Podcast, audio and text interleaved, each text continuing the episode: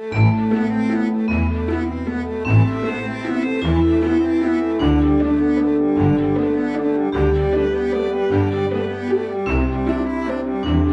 lytter til Københavner Historier, en serie podcast fra Københavns Museum og Københavns Stadsarkiv. Det er historier, hvor du vil komme med ud i byen, ind i arkivet og med rundt på museet, til fortællingerne om byens levede liv gennem århundreder. Jeg er formidlingsleder på Københavns Museum, og jeg hedder Vivi Lena Andersen. Hvad kigger vi på her? Vi øh, kigger på øh, sko, men det er nogle meget gamle sko. Man skal lidt forestille sig, at man er i en skobutik og kigger på, hvad der er på hylderne, men øh, i stedet for øh, helt moderne Adidas og Eko-sko, så, øh, så har vi øh, nogle, som har sådan en 300-400 år på banen. Så de er altså rigtig, rigtig gamle. Så her får vi lidt et indblik i, hvordan sko så ud før i tiden. Hvor har de fundet, de her sko? Og hvordan er de endt her i Morgenstrøm? Jamen, øh, jeg har en øh, baggrund i arkeologi og har skrevet en Ph.D. om sko. Så øh, jeg vil da lyve, hvis øh, jeg sagde, at jeg ikke havde haft noget med den her montre at gøre. For det har jeg helt bestemt. For øh, skoene her, de stammer fra forskellige udgravninger i København. Og øh, her i Montrand, der ser vi nogle af mine yndlingssko. Og nogle af dem de stammer nemlig fra den meget store udgravning, vi havde på Rådhuspladsen i forbindelse med metroudgravningerne der. Så der, hvor der i dag ligger en metrostation, når man går ned ad trapperne der, så skal man altså forestille sig, at man går ned igennem den gamle voldgrav, som lå der i 1660'erne. Og øh, der, da, da vi gravede i den forbindelse, så graver vi jo ned i den her gamle voldgrav, og alt, hvad den her voldgrav den er blevet fyldt op med sidenhen. Og øh, der, øh, der dukkede blandt andet en stor mængde sko op blandt det affald, som man har fyldt den her voldgrav op med. Så sko var jo bare en lille del af det, men øh, man fylder alligevel en hel del, når så man kommer, får dem op og får dem samlet. Så alene fra, fra den udgravning, der fandt vi over 4.000 sko og skodele fra 1600-tallets københavnere. Og hvordan ved I, at det er fra 1600-tallets København, og hvordan finder man overhovedet ud af det? Det er også et puslespil og en hel masse forskellige kilder, de skal i brug. Og øh, en af dem, det er de skriftlige, som kunne fortælle os, at i 1660'erne og starten af 70'erne, altså lige omkring 1670, der bliver den voldgrav, eller den del af voldgraven, som har gået der, hvor nutidens rådhuspladsen ligger i dag, den skal sløjfes. Den skal simpelthen, altså den del af voldgraven skal simpelthen lykkes, flyttes længere ud, fordi at den skal udvides. Og øh, så, så står man jo med så at sige et kæmpe hul i jorden, der skal fyldes op. Altså man skal simpelthen øh, gøre terrænet fladt på det område. Hvordan gør man det? Det gør man øh, ved hjælp af noget af det, som i forvejen er til belastning for byen, nemlig affaldet. Så man øh, tager byens affald og læser det af ned i den her voldgrav. Og det er, var rigtig øh, lyksaligt for os øh, her i nutiden, fordi når så vi graver der i dag, så, øh, så er det rigtig godt bevaret. For det her affald, det er altså endt nede i en voldgrav fuld af vand. Og når alt det organiske materiale det kommer ned under vand, så rådner det ikke så, øh, så bliver det øh, stort set, som det er. Så, så de sko, som vi kunne grave op af den her gamle voldgrav, de, øh, de havde det altså rigtig, rigtig godt. Så man er heller ikke i tvivl om, hvad man kigger på, når man kigger ind i montren her. Det er tydeligvis sko.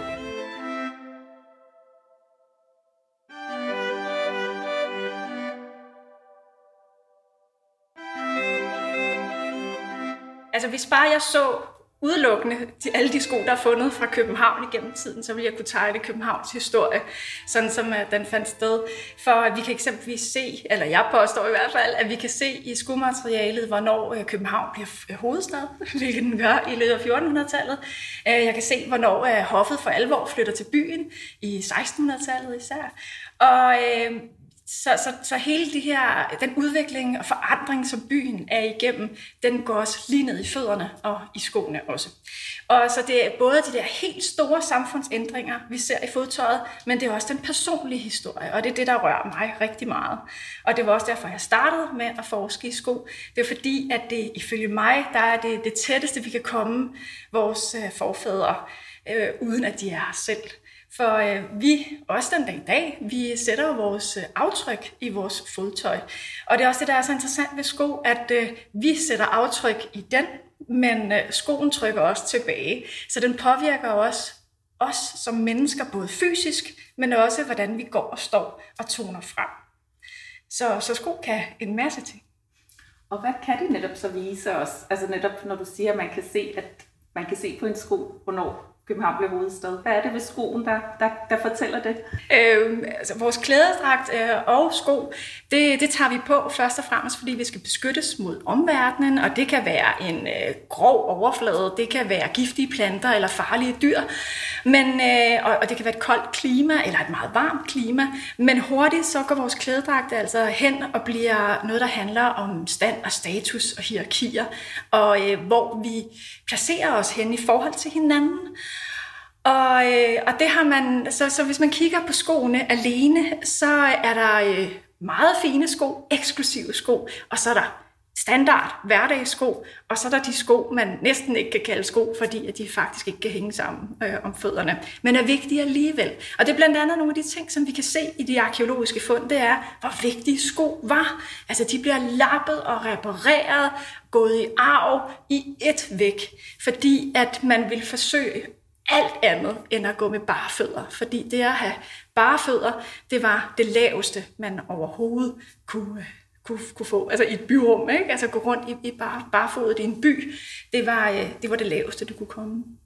Så det er sådan, man ser, at det er en hovedstad simpelthen, fordi der er mindre med færre mennesker med bare fødder, eller kan man sige det på den måde? Eller? Man, man, man kan se det i øh, de typer af sko, der er. At der er en større variation af sko, altså at det byens demografi simpelthen ændrer sig, at der bliver større forskel på de sko, der er. Så hvor der tidligere, der var der meget standardskoen, de ser alle sammen ens ud, alle sammen lige kvalit- eller i den samme kvalitet, hvor det så går over til at blive meget mere varieret, så man kan lidt dele det op i nogle mange forskellige grupper, og hvor der kommer en tydelig overklasse ind i billedet. Yes, og det leder os jo så til måske din yndlingssko. ja.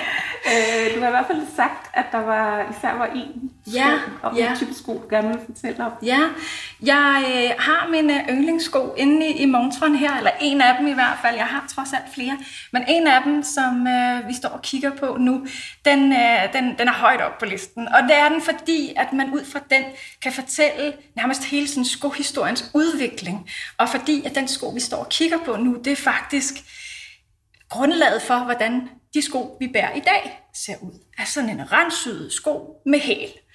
Alt det, vi, vi går med i dag, øh, det, det stammer fra, fra 1600-tallet af. Det var simpelthen der, det hele det sådan faldt på plads øh, på, på den måde. Og, og det har vi alle sammen i skoen her. Så det vi ser på, det er, øh, den har siddet på en herre. Det er en herresko. Og øh, det kan måske overraske nogen, når de ser den, fordi den er dels øh, meget, meget smal, og har en meget smal tog også. Men den har også en meget høj hæl. Men det var øh, på ingen måde atypisk, at øh, både mænd og kvinder og børn også, de gik med høje hæle i 1600-tallet. Det blev standard. Fordi lige omkring år 1600, der er det simpelthen der hælen kommer til. Det er der hælen bliver opfundet. Og det vi kan se i de efterfølgende årtier, det er, hvordan man begynder at lege med, hvad kan den her hæl? Og den starter faktisk med bare at være nogle enkelte få kiler, der bliver skubbet ind imellem sålerne bagtil, for at gøre skoen mere holdbar. Det kender vi også, når vi går til hælbaren i dag og skal have nye lag af læder på vores øh, hæle, så vi kan gå lidt længere med de her sko. Men, øh, og det, det, det starter simpelthen omkring år 1600. Og så kan vi se, hvordan de, de her små kiler af læder, de pludselig vokser til at blive en selvstændig hæl. Og så opdager man jo også ret hurtigt, at den her hæl kan også noget andet end bare være et praktisk element. Den kan få os højere op rent fysisk, altså vi kan øh, tårne højere op øh, end over andre, men, øh, og vi får også en anden statur, altså vi kan rette ryggen mere, vi øh, får øh, også en anden måde at gå på. Vi øh, får også et element på skoen, som man kan dekorere og lege med. Og det betyder også, at vi ser hæle igennem 1600-tallet blive højere og højere og højere. Øh, så højt som det, det er muligt at komme i de her læderhæle. Så man leger rigtig meget med højden, selvom man faktisk ikke behøver det sådan rent praktisk. Og så leger man også med farver øh, på hælene. Og vi ved nemlig fra øh, omkring 1670, der øh, har vi en, øh, en, en meget væsentlig konge i, øh, i det franske monarki, nemlig solkongen Ludvig den 14. Og øh, han var... Øh, han var datidens trendsetter øh, på mange måder, kan man roligt sige. Øh, Frankrig er på det tidspunkt altså det, det største rige i Vesteuropa, og hoffet der var det, var det største øh, hof i hele Europa. Så det var absolut øh, et sted, hvor øh, folk havde deres øjne rettet imod. Og øh, han øh, beslutter sig for, at øh, sko med røde hæle og en rød kant på sålen, det skal være øh, kun for ham og herrene ved hans hof. Så øh, det bliver altså sådan et symbol på det adelige og det aristokratiske. Det, det tror han så, han har helt for sig selv, og det har han jo overhovedet ikke. Fordi en ting er, at han kan bestemme over, hvad folk de gør i Frankrig. Så er øh, vi øh, i det danske rige, øh, der, der, der smitter det af på den måde, at der bliver den røde hæl bare endnu mere populær, end den har været før. For der er jo også en, øh, ja, en, en fortælling, som ofte går igen, nemlig at Ludvig den 14. det var ham, som opfandt den røde hæl. Og øh, fordi han simpelthen lagde så hårdt beslag på den på det tidspunkt, så det er en historie, som øh, der bliver fortalt igen og igen. Den er bare ikke rigtig. Og øh, det kan vi faktisk også se her i København, hvor vi finder sko fra den første halvdel af 1600-tallet med røde hæle. Og det er jo længe før, at Ludvig den 14. han finder på det samme. Så vi havde altså også øh, trenden i København. Men det, der er så interessant, det er, at efter 1660, så eksploderer brugen af røde helt, helt vildt. Og det, øh, og det kan vi nemlig se i de arkeologiske fund, og vi kan se det ud fra de mange sko, der er fundet på Rådhuspladsen især. Fordi, at øh, som vi ved fra de skriftlige kilder, men også fra, øh, fra kartografien, altså fra kort, som er tegnet over området på det, på, det, på det tidspunkt, at det netop er der, at man sløjfer den del af voldgraven, som ligger, hvor Rådhuspladsen ligger i dag, fylder den op med affald, og, øh, og det betyder så, at vi får sådan en lille tidslomme af al, alt det affald, der er kommet i på det tidspunkt. Det stammer fra 1660'erne, lige tiden omkring 1670'erne. Så alle de sko, som jeg så har øh, studeret meget nøje fra den tid, der får jeg jo et virkelig godt indblik i, hvad var det folk havde på fødderne i 1660'erne. Og de adskiller sig markant fra tiden før. Og der går det hen og bliver sjovt, fordi i det her sko fra, fra Rådhuspladsen, der, øh, der opdager vi pludselig en, øh, en hel række af hæle, som har rød farve på. Og det, som vi tidligere troede var, var noget, som netop kun var overklassen for ondt. For det skal jo siges, at øh, øh, kong Ludvigs øh, trend med de røde hæle, den, øh, den går sin sejrsgang rundt til de andre hof i Europa, også det danske, så Frederik den 3., han er der også øh, på med de røde hæle. Men, men det, at vi ser det så massivt her i København, i, øh, i alle lag af samfundet, og ikke kun til herrer, men vi ser det også på sko til kvinder, og vi ser det også på barneskoene. Så så det, at hælen kommer til øh, her i, i København, der, øh, der får den altså lige efter 1660 en ordentlig klat rød maling.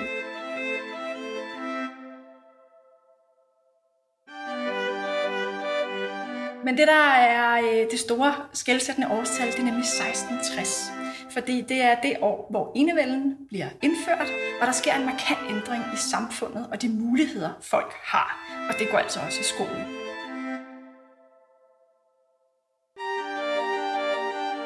Ja, hvad er det, der kommer før en enevælden? Hvorfor er det sådan et markant skifte, som man endda også kan se på skoene? Før enevælden, der er kongen den ene blandt lige mænd. Altså, han, han, øh, han er ikke enerådende. Han har en adel, han hele tiden skal øh, være enig med og forhøre sig med, før der bliver truffet en beslutning. Men efter 1660, der bliver det nemlig en enevældig konge, altså et enerådende konge. Det vil sige, det er kongen selv, der bestemmer. Han skal ikke rådføre sig med alle mulige andre, før han beslutter noget. Og det gør en kæmpe forskel, fordi den adel, som før ellers var kongens nærmeste, og som havde en enorm stor medbestemmelse for, hvordan samfundet skulle være, de, øh, de falder helt ud af ligningen. Og så man går også ind i en tid, hvor man ikke længere er født ind i sine privilegier.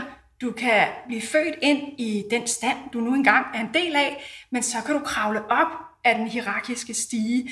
For der er ikke længere en adelstand, som per automatik har privilegier, og per automatik har noget at skulle have sagt.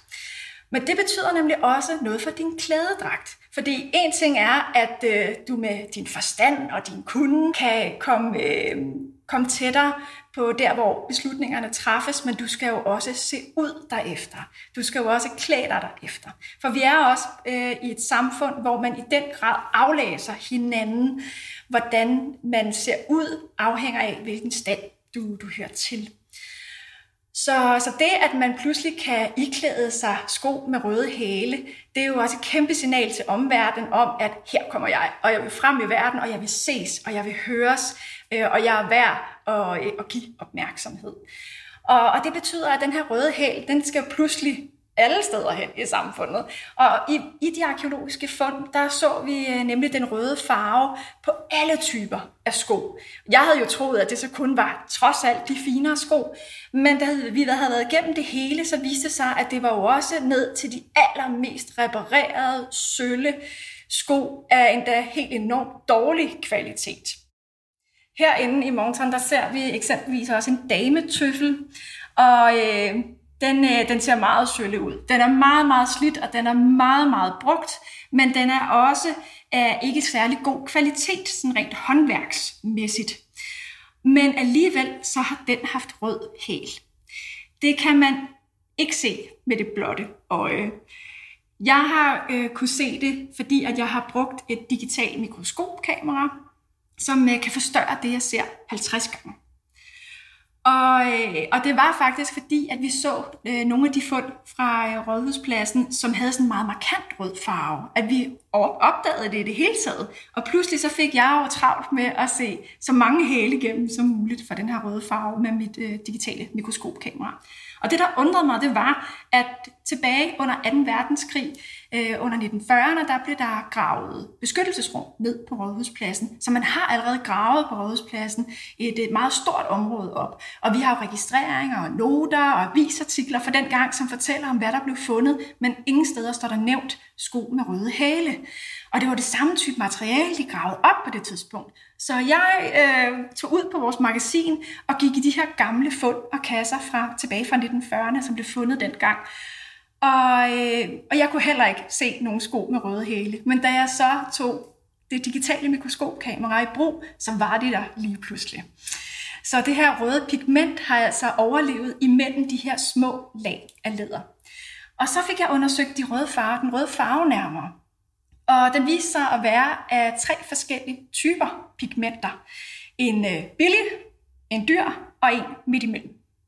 Den billige, den øh, var lavet af øh, jernoxid og har sådan en kover orangeagtig øh, farve, lidt ligesom et rusten søm har. Det var altså en billig version. Den er nemlig nem at udvinde, og man kan faktisk male sin egen hæl øh, rød, hvis man ville det. Så er der den, øh, den lidt øh, dyrere version, øh, den blev lavet af blymønje. Og det er der, øh, den farve, som de fleste sko øh, havde på sig. Og så var der sinoper. Sinoper er rigtig, rigtig dyrt, vanskeligt at udvinde. Så det at have den farve på sin sko er meget, meget kosteligt, men det er også den farve, som skriger allermest er allerkraftigst og holder også allerbedst. Så det er absolut den bedste kvalitet. Og så vi kunne simpelthen se de her tre forskellige typer af rød farve på de her hele. Og det, at man også, at det for eksempel har været jernoxid, som man selv har kunne male på sin hæl, det har jo også betydet, at du kunne købe en helt almindelig sko, og så kunne du selv male den rød, så den så ud af mere. Og det interessante er, at det kender vi også fra i dag. Vi har jo den famøse Christian Louboutin, som øh, også har sit, øh, faktisk trademarket, sit, øh, sin røde hæl, eller sin, øh, sin sko med især stiletter, med, med rød sål og hele bryst. Og øh, vi ved, at, øh, at nogen tyr til den løsning at spare 8.000 kroner til et øh, par af de sko, og så køber et par billige sorte stiletter, og så køber øh, den nøjagtige lak, der maler øh, den samme farve, som passer til, og så maler det den selv. Så det er lidt sjovt, at man, man ser den der samme hien efter den her røde farve på sine sko, både i dag og tilbage i 1600-tallet. Der findes nemmere måder i dag, men skulle du ønske dig en flot rød 1600-talssal, så er jernoxid faktisk bare rust, som du kan blande til en slags pasta og smøre på dine hæle. Vil du ramme den rigtige farve, kan du se den på Københavns Museum, hvor soklen på montren med alle skoene er malet i den så eftertragtede røde farve. Du har lyttet til Københavner Historier, en sag podcast fra Københavns Museum og Københavns Stadsarkiv, produceret af Dorte Chakravarti og Sara von Essen. Musikken stod Mads Kok for formidlingsleder og arkeolog ved Københavns Museum, Vivi Lena Andersen, fortalte. Du kan lytte med alle de steder, du normalt finder dine podcasts, og så er du selvfølgelig altid velkommen til at besøge museet i dets åbningstid. Og læse mere om sko på copenhagen.dk.